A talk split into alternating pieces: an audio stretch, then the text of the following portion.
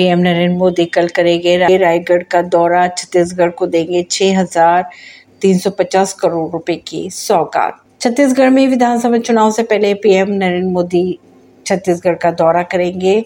वहाँ वे 14 सितंबर को रायगढ़ में रैली करेंगे। छत्तीसगढ़ को 6,350 करोड़ रुपए की सौगात भी देंगे, जो कि एक रेल परियोजना की सौगात के रूप में होंगी। इससे पहले पीएम मोदी मध्य प्रदेश जाएँगे और वहाँ पर पचास हज़ार करोड़ से अधिक की परियोजना का शिलान्यास भी करेंगे।